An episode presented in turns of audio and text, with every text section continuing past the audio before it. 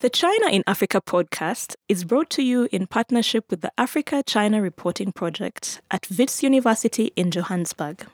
The ACRP aims to improve the quality of reporting on Africa China relations through reporting grants, workshops, and other opportunities for journalists. More information at africachinareporting.co.za and our dedicated training website at africachinatraining.com. Hello and welcome to another edition of the China in Africa podcast, a proud member of the Sinica Network from SupChina.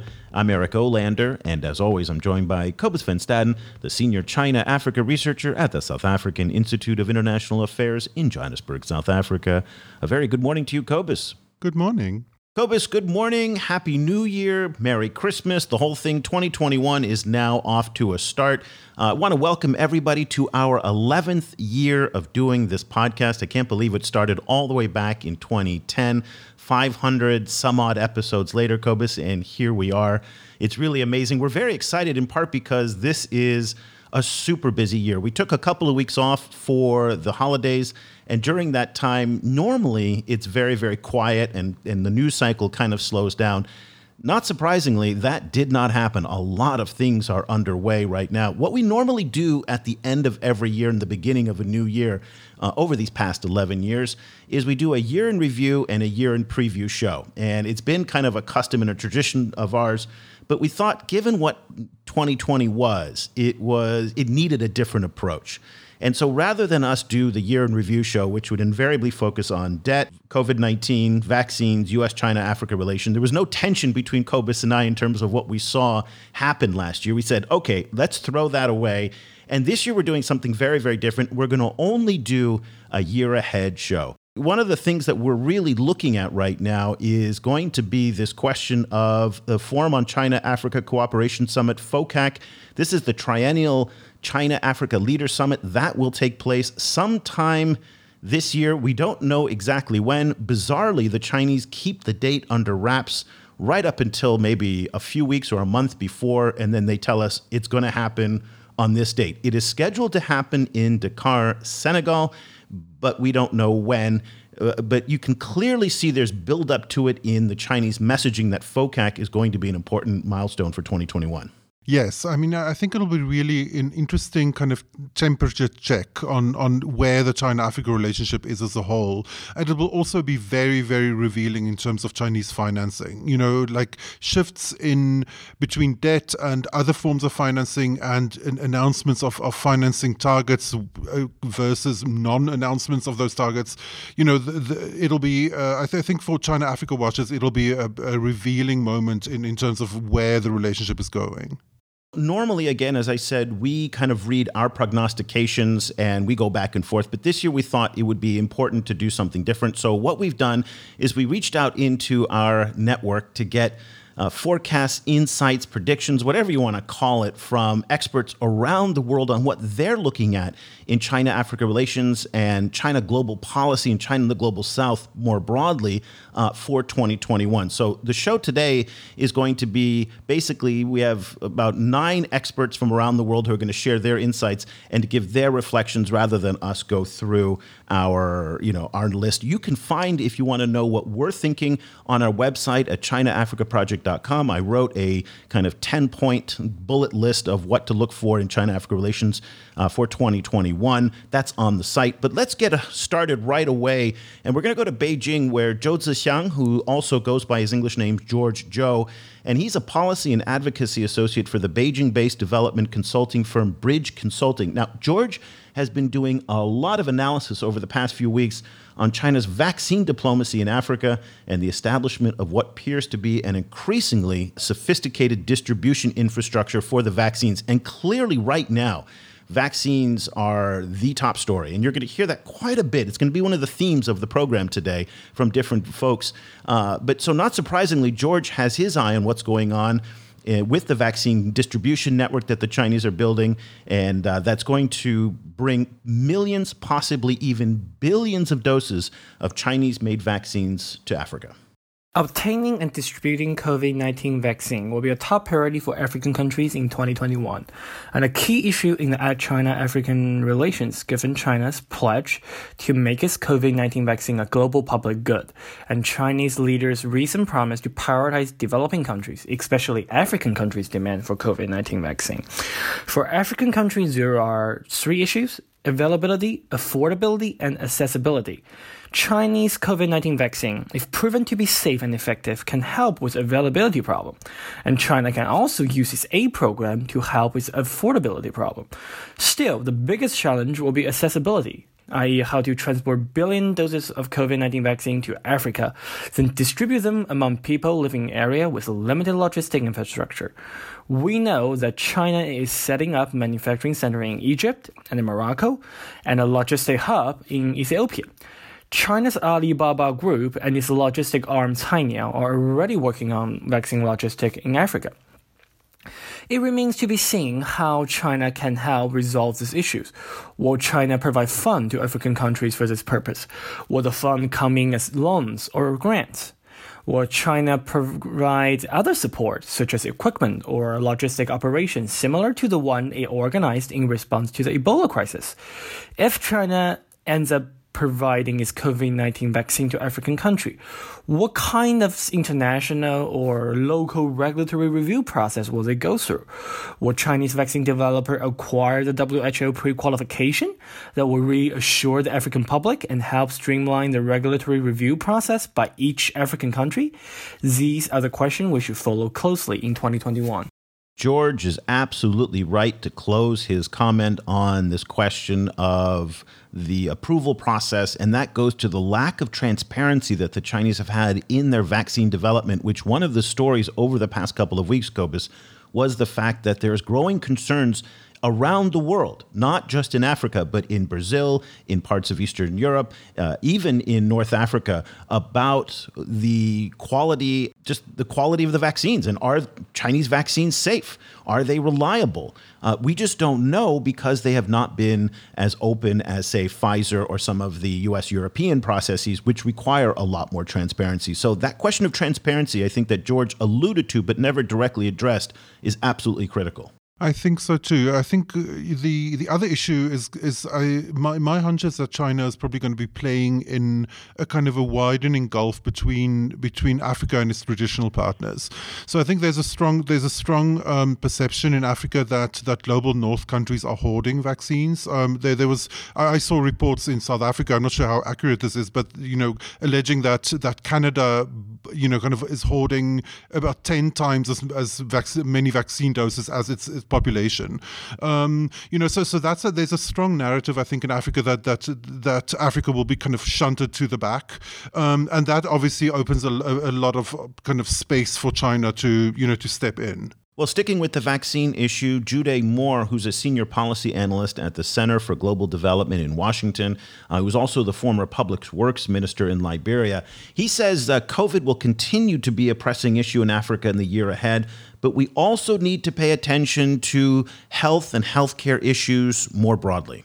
I think a defining feature of the new year and probably into 2022 is going to continue to be the coronavirus and this uh, two tier system that we have uh, regarding access to vaccines and the ability to open up the economy and to begin the exchange of persons, right? People being able to travel. For, for many Africans, um, it's probably not going to be new because uh, all across the world, travel has been has always been difficult for us, um, and this simply gives uh, people who have never really welcomed the Africans. It just gives them another reason to uh, prevent uh, um, Africans from travel. So uh, I think um, the, the virus is going to continue to dominate our lives in, in 2021. Uh, but also, I, I, think all the other diseases, um, the diseases that have been uh, sort of neglected because of the focus on the virus, um, there might be other outbreaks of Ebola again, Lassa fever, or just even regular uh, vaccination for other tropical diseases that have sort of been overlooked and neglected because of the virus. So I think health and healthcare is going to be big in, in, in the next year. And Cobus, that is going to play right into the U.S. China dispute, in part because the U.S. is by far the largest contributor to global public health, especially in Africa. The Chinese are playing up their contributions in the COVID 19 aspect of it all. But there is a tense messaging battle between the two. But I'm glad that Gyude brought that up, that there is a lot more at play than just COVID 19 in the healthcare sector it'll be very interesting to see, and I think this this year will will re- be revealing in that respect how the the different kind of in health infrastructures set up by by American and Chinese actors in Africa will will work. Um, you know, obviously China as, as as a network of of kind of medical teams across the continent. It'll be interesting to see whether and how they kind of play into the vaccine rollout. Um, and then I, I really share Gyude's fear about the racialization of COVID especially later in 2021. Um, you know, the idea that oh, you come from a from a poor country where you know, please please uh, produce your COVID certificate. You know that I, I 100% foresee that be- becoming a kind of a barrier to travel from Africa. Okay, let's move on from vaccines because that is definitely going to be a theme of everything that happens this year, as both George and, and Gyude have pointed out. But there's some of the economic issues are definitely going to be high on the agenda. Debt is clearly one of the most pertinent issues. What's interesting, Cobus, and I'm, I'd like to get your take on this. I would say for the past one to two months, the coverage of China Africa debt issues has just faded away we just don't hear that much about it anymore. Since really in November, the Zambia financial crisis was more or less the, the end of it. It's just kind of gone away. And I don't know if that's because people are working on it right now and these things are being attended to. People have just been overwhelmed with all of the other news, but debt seems to have faded quite a bit. What's your take on why do you think that this is not as prominent an issue, at least in African media, as it was earlier in 2020? It's difficult for me to say. I my my my instinct, I think, is, is also your instinct that that it'll probably probably come back early in 2021. You know that that it, it might well have to do with with issues like, for example, just U.S. diplomats not you know kind of retiring the debt trap narrative for a while, um, and you know kind of everyone kind of playing it cool just in, in, in, while trying to work something out behind the scenes. But you know, I, I agree that that debt isn't going away. I mean, the debt the debt issue needs to be resolved, um, and it's not only going to be the China Africa debt, but but Africa's entire relationship with the world is is one that's now structured by debt. So you know, kind of so I think that that's going to be a key issue of 2021. I think. Let's go back to Gyude Moore and hear his insights on what he thinks is going to happen with the debt issue. The, the issue of debt still hasn't been resolved, and, and China's role in in in the resolution of the debt crisis on the continent, I think that's going to remain. But simply because we've had a pandemic and because we've had an economic crisis because of the pandemic doesn't, you know, re- suddenly um, remove Africa's uh, most significant impediment.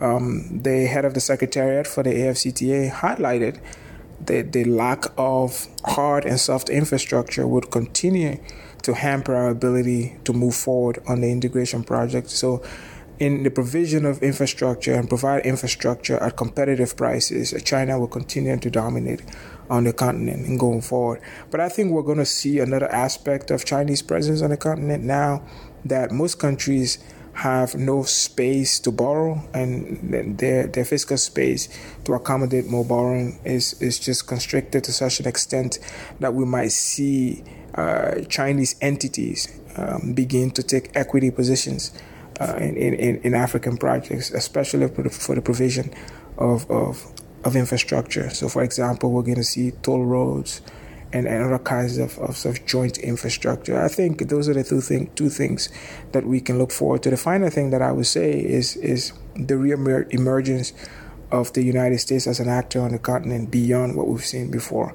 I think there's going to be a continuation of Prosper Africa and, and people in the Biden administration who were alums from the Obama administration, they are going to push for a more robust U.S. presence, especially on the private sector side. And I think that's a welcome move. I think those three things will, will dominate the continent um, and, and politics and, and, and, the economy on the continent for um, the next year. As always, Gyude gives us a lot to think about and to chew on there. Let's pick up a couple of the points that he raised here, and I'd like to get your take on it. Uh, when he talked about the tollway, there's one experiment that's underway in Kenya. That's the Nairobi Expressway that's currently under construction by the China Road and Bridge Corporation. That's a 27 kilometer uh, public private partnership that will open supposedly at the end of this year in December, which is a year ahead of schedule. That's really remarkable. Uh, and this is a public private partnership where uh, CRBC is going to earn most of the money up front, and then in 25 years or something like that, they will hand over the project back to the Kenyans. And that is the model that a lot of people are looking to to see if it will work elsewhere. But public private partnerships, Cobus, have a rather limited application, in part because they have to be revenue generating from the start. Some other roads, for example, that go into rural areas are not necessarily revenue generating, or even some power generation facilities. We've talked about this in Zimbabwe, uh, are serving financially weak communities that may not be able to generate the kinds of revenue to repay those investments. So, again, the PPP model is very appealing, but at the same time, it does have a limited application. Yes, um, and uh, particularly in, in relation to things like water treatment plants, you know, it's very difficult to make those profitable in, in a kind of a commercial sense. My, you know, it's it's it's interesting the the the the, the issue that that Gyude raised in terms of the U.S.'s you know kind of new presence on in, on the African continent um, in relation to the to debt and, and infrastructure financing specifically.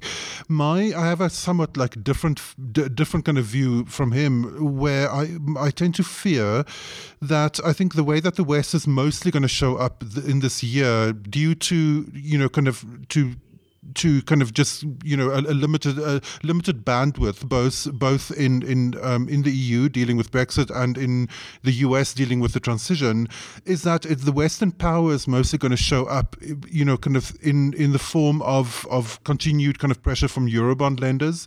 And then um, possible austerity measures from the IMF depending on what what kind of like the the specifics of the of, of specific countries debt bailouts are going to look like.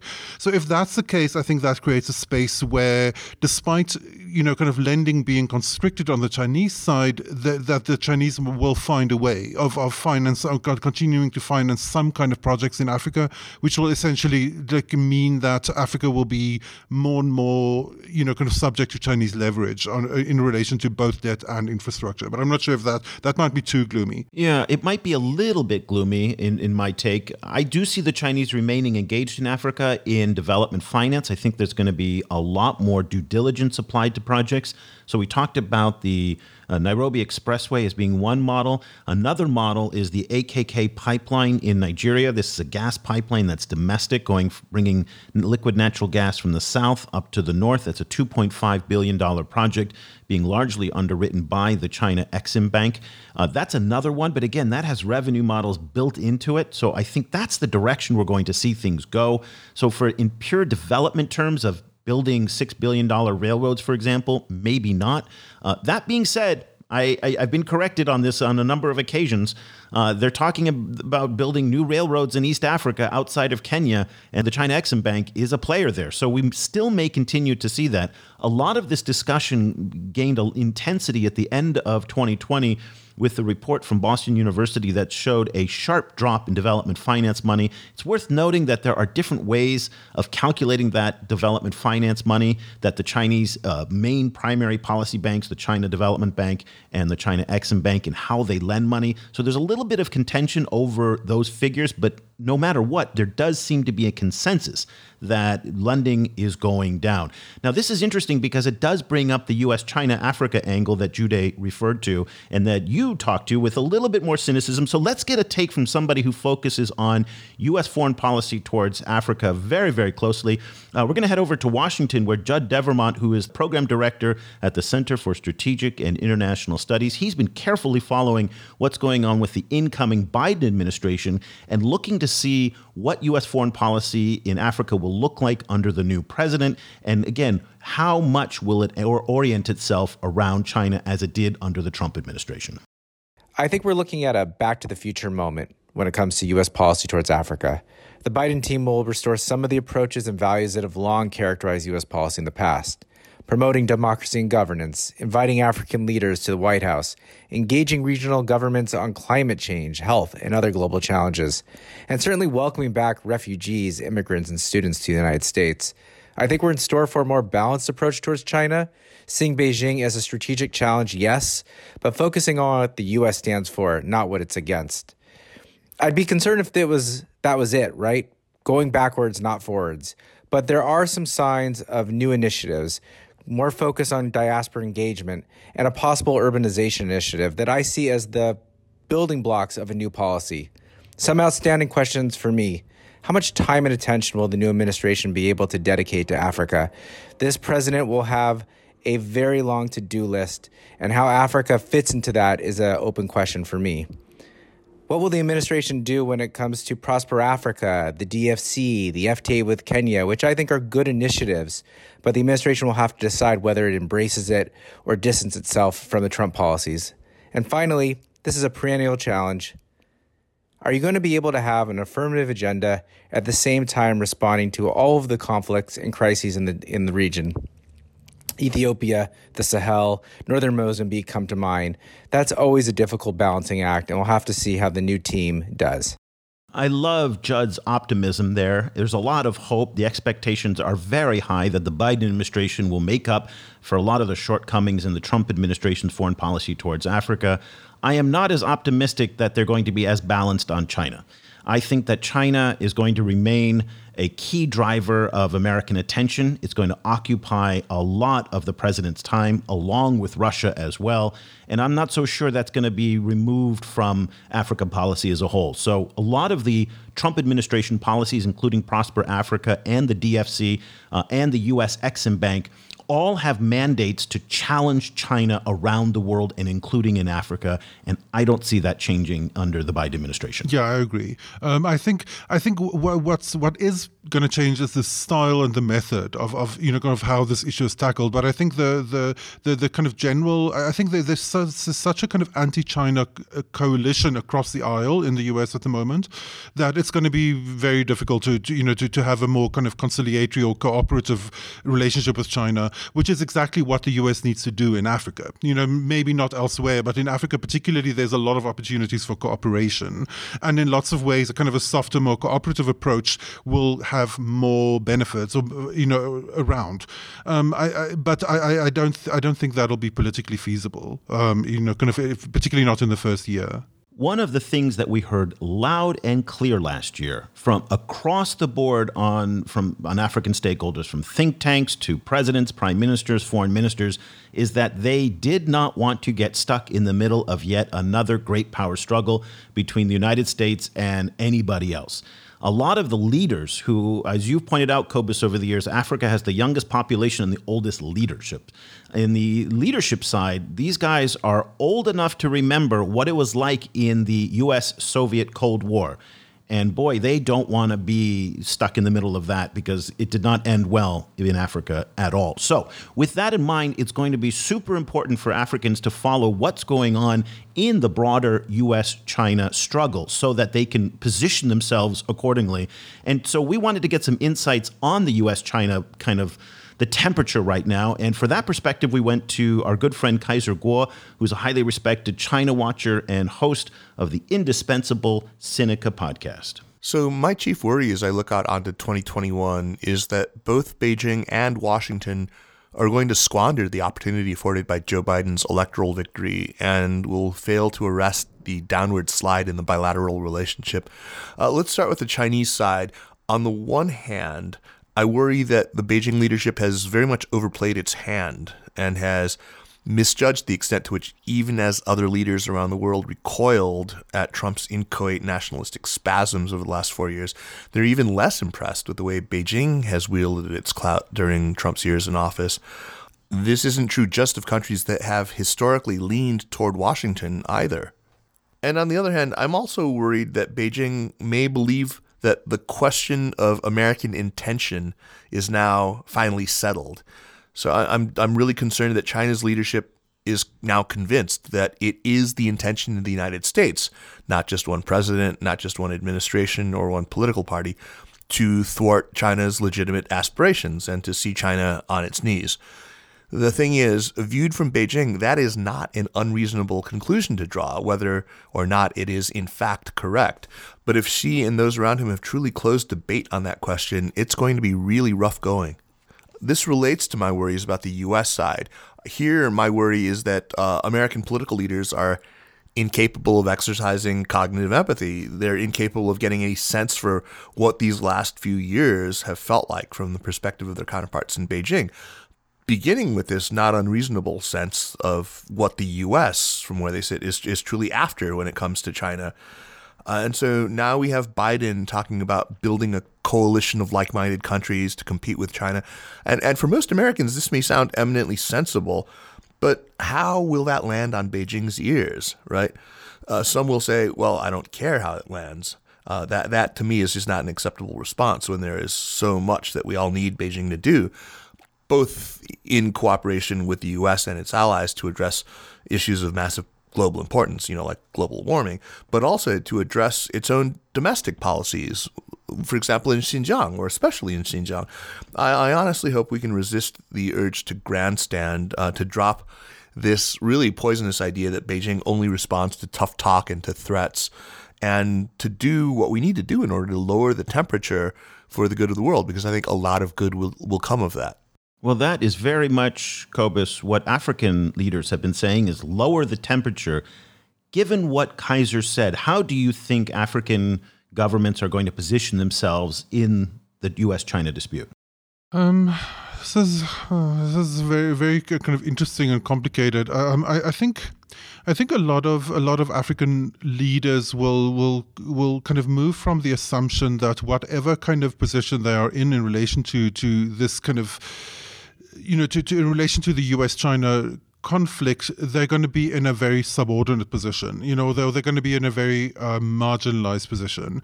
You know, the I, I, think the, the the real kind of coalition building, you know, uh, you know, against China is happening uh, among the um, you know in the global north, um, and with with allied countries like like Australia New Zealand. You know, um, so if there is a if there is a Biden administration kind of move to shore up support and to create new kind of new new kind of blocks, you know, to, to subtly kind of undermine China and Africa by engaging African leaders, that'll be interesting.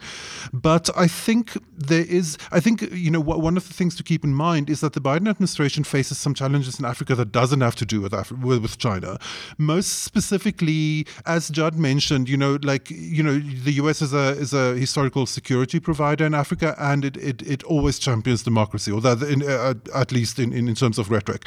Um, and both of those are key challenges in Africa this year. Like we've seen a, a, a real retreat in democracy, you know, o- over the last you know year in, in Africa, and we see very worrying security situations. Um, you know, one very close to home to us is in northern Mozambique, um, and so you know, ha- like whether the U.S. has the US will may have to make some hard decisions about this, right? Kind of because because it's it's going to be difficult to show up, um, you know, kind of blocks of of leaders or states willing to work with it uh, against China if it's also pushing for democratization in those same states, or if it's also you know kind of considering some form of intervention to deal with the security situation. So you know, so, so I think in a lot of ways those like core U.S. Africa issues are going to be affecting the the, the, the kind of options that the US has to, to deal with China and Africa as well. So the US China dispute is not playing out just in Africa, it's also playing out around the world and in many global south regions. And interestingly, there are lessons that can be learned from what's happening in these other regions that may benefit African policymakers as they try and forge a path in between these two great powers to do what they've said they wanted to do and avoid being collateral damage in a new Chinese US, you know, Cold War new era of global competition, whatever you want to call it. So, one area that's especially interesting is what's happening in the Caribbean. And we're very excited to have on the show for the first time uh, Rasheed Griffith, who's host of the really, really excellent China in the Caribbean podcast. He's also a visiting research fellow at the Cambodian based think tank Future Forum Asia. And he reflects on what's happening in the US China dispute in the Caribbean that you'll hear have a lot of parallels with what's going on in Africa today. The ongoing acrimony between the US and China has many spillover effects in the Caribbean. In 2020, the Prime Minister of Antigua canceled a deal, a potential deal with Huawei to build infrastructure in Antigua because he said explicitly it was the best deal, but he did not go forward with it because, in an abundance of caution in how the Antigua has to relate back to the US. In the same year, 2020, the Prime Minister of Barbados, Mia Mottley, boycotted a summit between Secretary Pompeo and other Caribbean leaders because she accused Pompeo and the US of trying to divide the Caribbean on various issues of interest to the US, like Venezuela, like China, loans, and so forth. On top of that, the general infrastructure plan of the Caribbean as it relates to China is going to be very heavy on the agenda. So, for example, the new president of Guyana, Ali, he came into power and chided the Chinese ambassador to Guyana over a bunch of almost failed projects that Chinese firms had been uh, building in Guyana over the last decade and they have not yet to come to fruition. And a country that has to do with many cost overruns and the spillover from that. In other Caribbean countries, actually trying to promote how to get more loans and investments from uh, China. Although there's a lot of discussion about loans to of China to Latin America, most of those numbers actually only account for Latin America like Venezuela, Peru, and so on. If you actually look at numbers even as recent as 2018, only 0.3% of the loans from China only accounted for around 0.3% of the regional GDP. So it's pretty almost trivial in some on a yearly basis. So the way that the Caribbean might want to kind of go forward with this is to not deal it so much on a bilateral basis, but actually go through a multilateral process. So China has actually been a donor country to the Caribbean Development Bank for some years and that's now becoming to a much more active uh, platform for loans arrangements. Also, to note, the US is not a donor member to the Caribbean Development Bank, and that might also be an interesting thing to watch in the coming years. How this political tension between China and the US almost forces the US's hand to kind of be more engaging with the Caribbean after decades of neglect fascinating what's happening in the Caribbean. And again, you hear so many of the same issues that we hear in Africa as well about Huawei, debt, US China. Another region we're going to focus a lot on in 2021, both here at CAP, but certainly in foreign ministries in Beijing and across the African continent, is in the Middle East, North Africa region. And for that, we're really excited to have the perspectives of Andrea Ghiselli, who's an assistant professor at Fudan University in Shanghai. He's also the head of research at the China Mediterranean Project and writes the absolutely fascinating monthly China Med Observer column that we publish every month on CAP, and also you can find it on the China Med website, which I'll put a link to in the show notes. Andrea is looking at three key issues in the MENA region for this year. For sure, 2020 gave us a lot of things uh, to think about. Uh, with crises, um, new Chinese initiatives, and so on. And we think that 2021 will not be that different. So, in particular, we will be looking at three broad issues. The first one is the growing number of regional crises from uh, long-standing ones, such as the war in Libya or in Syria or in Yemen, to new ones, so to speak. So tensions in the Eastern Mediterranean, especially between France, Greece, and Turkey. Uh, we look at tensions between Ethiopia, Sudan, and Egypt, of course. And of course, as there is a growing demand for uh, on the side of regional players for external help, we think it would be very interesting to see how China, if and how China will decide to get involved. Uh, China has always been very careful. Let's see if it will be the same in 2021. Also, we will look at the growing uh, uh, competitive dynamic that exists between China and the United States um, and how that will develop in the Mediterranean region. Of course, uh, we, uh, we will pay, will pay special attention to Iran, but also in other places where, uh, unfortunately, the shadow of this bipolar rivalry is growing, is looming large. So uh, we will also look at how that will influence and shape China's relations with the region. Uh, finally, uh, not less important is we always think much of the one key assumption of our thinking about Chinese diplomacy and China's engagement with the wider Mediterranean region is that China will continue to be involved there. Will its at least in economic terms, its presence will continue to grow. But will it be the case? Uh, we know Chinese economy is undergoing uh, uh, deep transformations.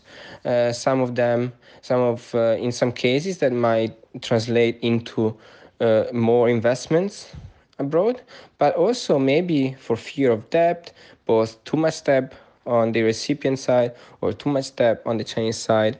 Uh, we cannot exclude, we cannot rule out the possibility that uh, China might also decide to decrease or cap its own economic engagement, which of course might profoundly shape the nature of the relationship between China and the wider Mediterranean region. China and the Middle East, North Africa. I extend that also into the Persian Gulf and even then up into Central Asia as well. That that that's the really the Belt and Road path that we've been focusing on so much. Cobus, this is really one of the areas that doesn't get as much attention as it deserves, but it's really, as you've seen with China's vaccine strategy, where it's focused largely on the MENA region. Morocco is going to be a, a, a potential Morocco is going to be a potential production hub. Egypt is a production hub. Uh, there's a lot of activity going on with the United Arab Emirates as well. So, this region is going to be very, very important to the Chinese in 2021, not least because oil buying has shifted from Africa into the Persian Gulf. The Saudis now are number one or number two, depending on how you count it, what month it is, in terms of supplying oil to the Chinese.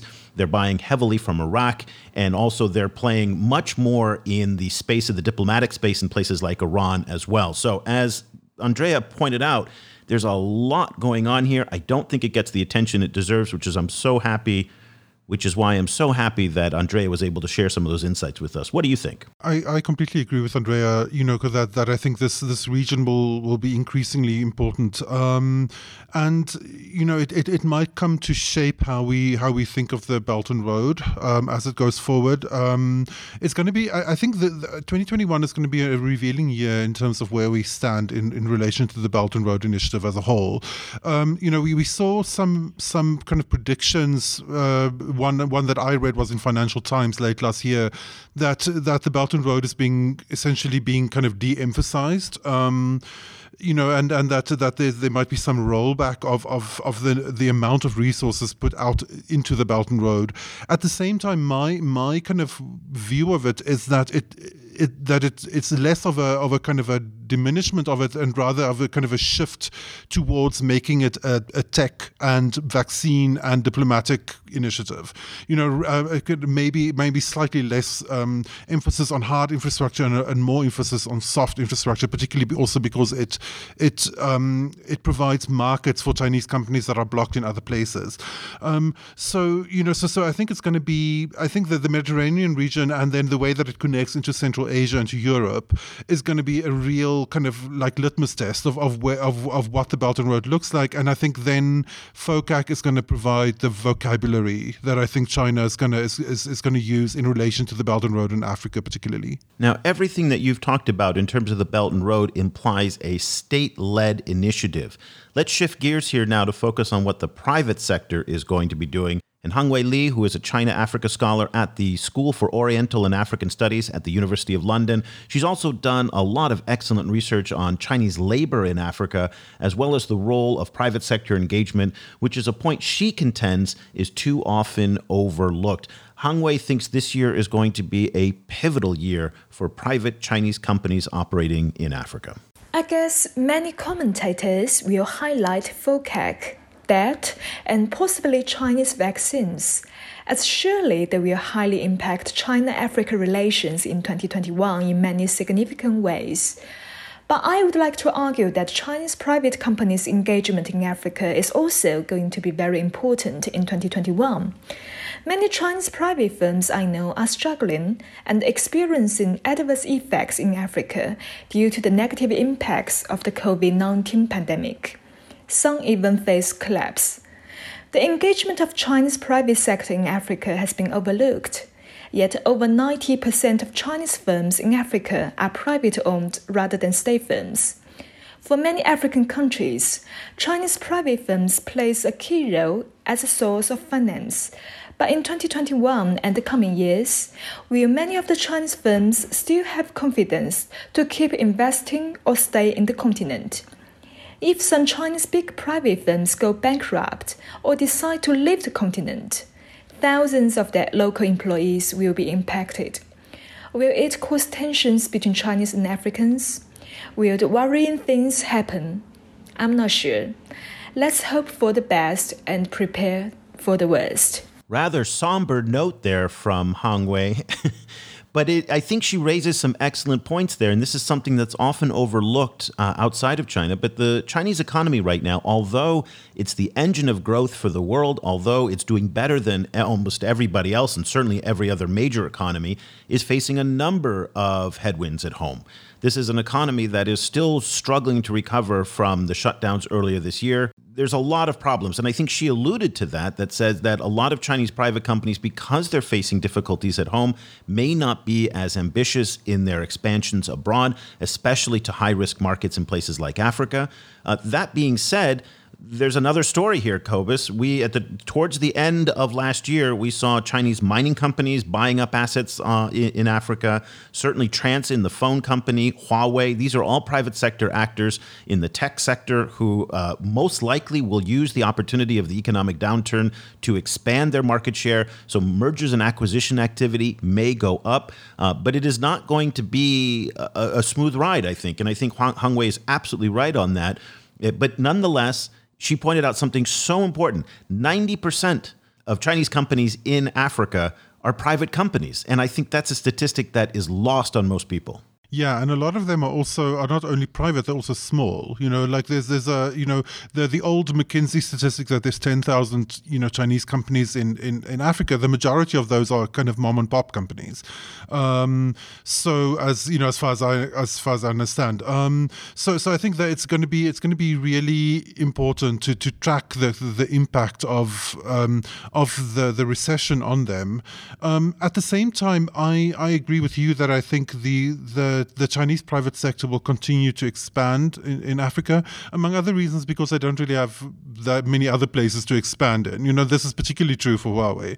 Um, you know, the I, I think the the it, it's it's a lot is going to depend on on what the Biden administration does in, in relation to Huawei. But I think one of you know one one factor that one shouldn't leave off the table is that in a for a lot of I think global north you know from a global north perspective Africa frequently doesn't really count. You know kind of it's it's, it's kind of like left let, uh, left off kind of many many kind of calculations or, or many kind of you know kind of areas of the world that that receives attention. And i think for that that reason alone already contributes to to huawei's growth uh, you know here. It's like huawei growing in australia is one thing. Huawei growing in like malawi is, is a different thing. You know it just it just commands less attention. It you know it, it, it there's there's less leaning on on african countries i think um, even now to um, you know to to to break ties with them because they're kind of off the off the known map you know in in, in some in, conceptually. So um, so I think the Africa provides still provides a massive opportunity for companies like Huawei, um, among others, because there just still aren't really Western competitors stepping up. Two other categories that I think we'll see some expansion in next year, this year actually, is in Chinese automotive companies. Now most of those are state-owned enterprises, but we're starting to see a lot more dealership deals and expansion deals uh, between Chinese auto companies and African markets and African distributors. So that's one area. Also, white goods is another area. These are the washing machines, microwaves, and things like that. Hisense is uh, expanding to a new factory in South Africa. Again, Hisense is another state owned enterprise there. So, not the private sector, but there's going to be a lot more Chinese corporate activity in Africa this year, uh, most likely. But again, Hangwei really kind of put out a somber note for us to be cautious about that given the difficulties about what's going on at home. Cobus, you made an excellent point, though, that the Chinese universe is getting a lot smaller. So what we've seen in 2020 is the fact that the US, Australia, part, large parts of Europe now are becoming increasingly difficult for Chinese companies to access. That being said, the European Union and China just closed right before the Biden administration got into office a very, very significant uh, investment deal that may promote mutual investment there too. So lots going on in the private corporate space. Let's move our attention now to trade. This is going to be a huge year for trade. Uh, on January 1st, two key milestones were, were announced. Number one is the arrival, finally, of the Africa Continental Free Trade Area. This is something that has been the dream for decades, and now it is finally here. Africa is now one of the world's largest free trading zones, depending on how you measure it. Uh, $2.5 trillion in trade across the continent. What's interesting, Cobus, is that we started to hear back in June or July the first kind of bubblings of how the Chinese might kind of take advantage of the AfCFTA and by bolting on the BRI with the AfCFTA. Now, that sounds like a marriage made in heaven, in part because infrastructure is one of the key limiting factors and that really holds back the growth potential of the AfCFTA. And it's something that Gyude pointed out at the top of the show, but also we started to hear in December with the arrival of the AfCFTA that there are not enough custom stations that in Africa to really be able to process the trade. The roads are not sufficiently strong for intra African trade. We don't have enough railroads as well. And this plays right into what the Chinese have been doing on the continent for a number of years. The second milestone that is worth noting is January 1st also brought about the free trade agreement between China and Mauritius. So this is going to be interesting because, as Judd Devermont pointed out, the United States and Kenya are negotiating a free trade agreement, and one has to wonder if these bilateral free trade agreements may undercut the AfCFTA. Cobus, what's your take on that? My my feeling is that that this year, if like one of the big themes this year is going to be the linking of the BRI to the African Continental Free Trade Area, um, and I think that linking will definitely happen rhetorically. You know, kind of like that that that, that I think will be one of the dominant themes of FOCAC. Um, how it's going to happen materially and on the ground is a different issue, um, because that you know, as as many people have pointed out, um, Africa just simply at the moment, you know, free trade is held back in Africa at the moment because Africa simply doesn't have the, the infrastructure, the, the kind of cross border, you know, kind of roads, railways, customs, inspection facilities, and so on. Um, so it's going to take a while for, for the, the free trade, you know, agreement to really to really move. And I think there there is the danger of it being being weakened by bilateral um, deals. The, I think it's going to be interesting, and it's really it's going to be really important to to keep a, a, an eye on the China Mauritius deal because because they some of the kind of local content laws you know kind of defined in in that deal is actually quite restrictive. Like i think i think it you know more than 10% of of kind of internal components not made in mauritius kicks it, it kicks a product out of of that free trade deal. Um, that is different from something like agoa um, the uh, the african growth and opportunity act you know kind of the the free trade agreement between between africa and the us you know which has been quite quite kind of lenient on on, on that particular issue. So I think th- like these little kind of kind of details, I think is, is going to be really important in, in, in terms of how these trade agreements roll out. Let's go to Nigeria now for a perspective on trade. Ovigwe Eguegu, who is a longtime friend of CAP and also a contributor and a policy analyst for Development Reimagined, which is a consultancy based in China. Uh, he sent his comments to us from Lagos. Now, trade is very important now because what, what did not happen in 2020 is the kind of debt relief Africa was hoping for physical space. So, what, what is important, what we're going to see in 2021 is African countries will double down on trade as a means to uh, generate that, that, that revenue and create that physical space for themselves. And the only way they can do that is to trade more. So it's also it's it is also why in the cooperation plan between uh, uh, the belt and road initiative and uh, the african free trade agreement the afcfta is quite interesting. It's going to be it's going to be quite tricky for to explain how china is exactly going to come in to boost productivity and competitiveness because that's exactly what Africa needs to increase intra-African trade. Merely lowering barriers does not mean the goods you have to trade between yourselves will just fall from the sky. You have to produce them. And so it's quite interesting to see how that link up with, with China would, you know, uh, support Africa's need for greater productivity of its economies. Interesting point that Ovigwe didn't make, but he alluded to, which is also product diversification. So one of the challenges that Africa has is it doesn't make the products that other countries in on the continent actually need so much of what Africa makes is for export. I mean, we're talking about Rwanda making coffee for Kenya. I mean, that's just not going to happen. So, one of the other things that we need to see is more diversification in terms of the types of products that are being made so that that can facilitate trade. So, one country can leverage its competitive advantage and sell to another that's something where Cobus we could bring in some of those 10,000 Chinese companies that McKinsey talked about all those years ago because they are quite good at starting up small scale manufacturing. So one of the areas in addition to the BRI might be for Chinese companies and investors in manufacturing to help develop that product diversification. Yes, um, I recently saw an interesting statistic that um, that while African like intra-African trade is, is the, the rates of it is very low. Like at the moment, I think is 14%, 15% of Africa's total trade is with other African countries. So it's very low.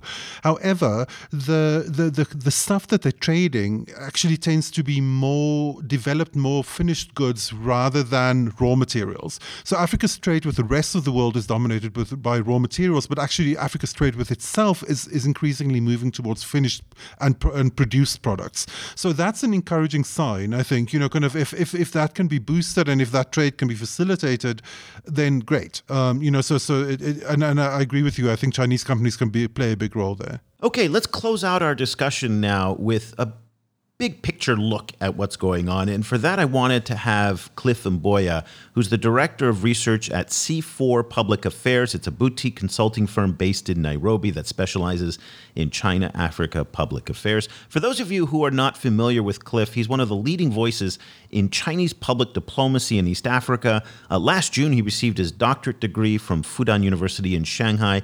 And prior to that, he spent five years as an information and public affairs officer in the Chinese embassy in Nairobi. We've had Cliff on the show previously. He really talks a lot about Chinese soft power in Africa, Chinese communication, messaging, diplomatic, uh, Twitter, for example, he, he's expert on. And I asked him, I said, give us the big picture. You're going to hear him kind of repeat some of the themes that we've heard uh, over the past hour. But I think it's interesting the way that he kind of brings them all together. And he also, again, brings up a few other issues that are worth noting. In 2021, COVID diplomacy will give way to vaccine diplomacy. And following China's relative success in its COVID diplomacy, it will want to ride on that and push its soft power agenda through vaccine diplomacy, you know. And then uh, number two, I think we'll see uh, a lot of private sector engagement. And uh, this will be as a result of the reduced state funding to state owned enterprises, which will leave opportunities for the private sector to engage in Africa. And this has already been set in motion, and the success of the 2020 private sector cooperation format uh, gives uh, credence to this, and it will be interesting to see how this works out, you know. And then um, e commerce will also be key where we have seen an acceleration of e-commerce in Africa during the pandemic, and uh, Chinese e-commerce giants like Alibaba are aggressively aligning themselves in Africa, and uh, it will be interesting to see how this pans out in 2021.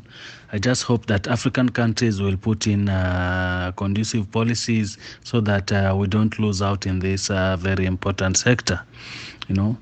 Uh, lastly, technology will be very important. You know, the 5G debate will uh, rage in 2021, and we will see if uh, African countries fully embrace uh, Huawei and uh, whether the conflict between Huawei and the US and other European countries will affect the implementation of 5G in Africa. So, this will be the key issues in China Africa in the year 2021. Interesting how Cliff, in his comments, in his four points that he raised, touched on so many of the different themes that we heard from everybody else. And people in Washington, in Beijing, and also in Africa, Nairobi, and Lagos are all seem to be thinking about uh, very much the same thing. So vaccines are on people's minds.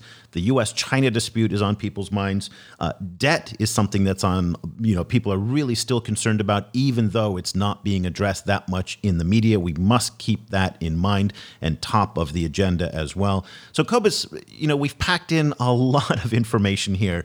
This has been a dense hour of discussion. You know, it's probably too early to ask you to kind of reflect on it, and just because it hasn't had time to marinate and to settle in. But what is your reflection based on what you've heard from from folks about what they said and maybe what they didn't say? What are some of the issues that you didn't hear from some of our experts? Yeah, it's it's interesting. One of the things I, I didn't hear is um, is climate change, or, or you know, a, a, lot of focus on climate change, and particularly um, you know, kind of the the issue of of Chinese um, Chinese companies building coal-fired power plants in Africa. I think that's going to become a, a, hotter and hotter political issue. Maybe not in the first half of the year, but probably f- from the second half of the year going onwards. Um, it, I was also struck by by uh, so Wang Yi, the, the Chinese foreign minister, is is is in the in the next few days is undertaking his his traditional first first of the year visit to to Africa. He always tours a bunch of African countries um, at, at the beginning of the year.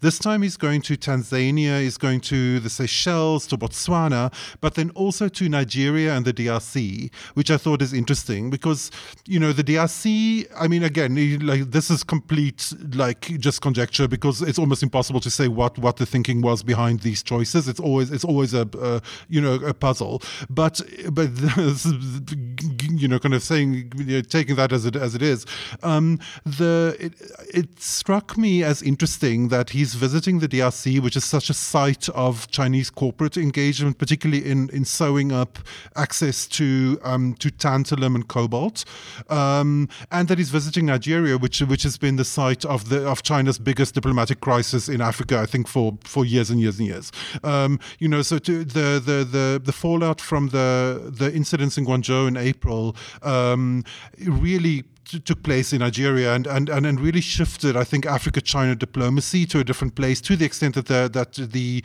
the Chinese um, ambassador at that stage was was subsequently moved to a different to a different African country. Um, so I think you know it, it, it, seems to me that that resources and diplomacy, you know, kind of are, are going to be key kind of drivers of, of the China-Africa relationship. And it they they were key drivers in the past, and they're going to be key drivers in the future. I think. Interestingly, the the movement of Zhou Ping From Nigeria to Kenya, which did happen last year, uh, may not have been a result of the the tensions that experienced in Nigeria. That could have what the way the Chinese foreign ministry said was yeah, that it, it was just part of else, their normal yeah. rotations. Just wanted to put that out. A couple other points that that I see that weren't mentioned in in some of the comments that I think are worth considering for the year ahead. Uh, agriculture, huge, huge issue. Sixty percent of employment in Africa is in the agricultural center. Uh, we have an excellent article on our website by Lu Xingqing, who is a China Africa agricultural analyst, on why uh, agriculture should be top of the agenda in the upcoming FOCAC. So we'd like to see more trade, uh, particularly as we've talked about BRI and the Africa Continental Free Trade Agreement. So more agricultural exports into the vast China market. This is going to be especially important for China as it seeks to diversify some of its agricultural purchases away from, say, Brazil and the United States. Even though Africa is not well positioned to replace them, it can be a supplement to it. So there was a an interesting soybean deal between Tanzania and China that does represent the growth in agriculture, or at least the potential for growth in the agricultural sector. Um, again, we need to really push for attention for the environment to be moved up. You talked about climate change, Cobus. Uh, poaching is still a very important issue. Also, the wildlife trade. The Chinese have made a lot of progress in implementing new wildlife trafficking laws and also live animal sales in wet markets, but these have a lot of loopholes in them. There's a lot of fine print. It doesn't go far enough. It is progress, but it is not enough progress. So it would be interesting to see if that stays on the agenda.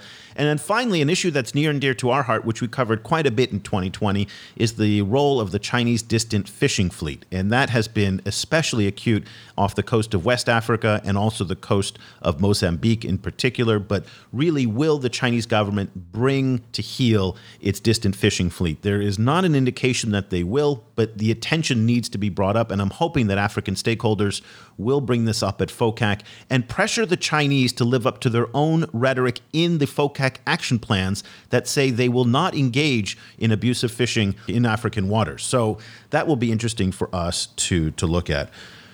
Whew. That's a lot to take in for the year. It's going to be a very, very busy year. We're going to be here tracking all of it. And we have this daily email newsletter. One of the things that we're going to be doing in 2021 is we're going to be expanding our focus a little bit beyond Africa to include other regions in the global south in order to show how Africa is really part of a much bigger puzzle here. When we look at Africa in isolation, we're missing how this is all interconnected with one another. The Chinese don't look at Africa separate from other regions that are on the Belt and Road. It's all part of a global matrix. And so, one of the things that we're going to start doing uh, slowly is we're going to look more at what's happening in Central Asia, in Southeast Asia, here in, in where I am in the ASEAN region, also in the Caribbean, where Rasheed we heard from is earlier. And we're going to be incorporating that into our newsletter, into our podcast. It will all anchor back to what the Chinese are doing in Africa, but hopefully will give you that missing context for, again, what's happening in other parts of the world may reflect and provide insights for what's happening in Africa. So we would be so thrilled if part of your New Year's resolution was to join our newsletter subscriber community. Uh, thank you to the dozens of people in December towards the end of the year who signed up. We're really excited to get started again in this new year and that you'll be receiving it every day. If you'd like to sign up, it's super cheap. It's only $7 a month for students and teachers, $15 a month for everybody else else, just go to ChinaAfricaProject.com slash subscribe. We provide by far the most in depth analysis on these issues that we've talked about today.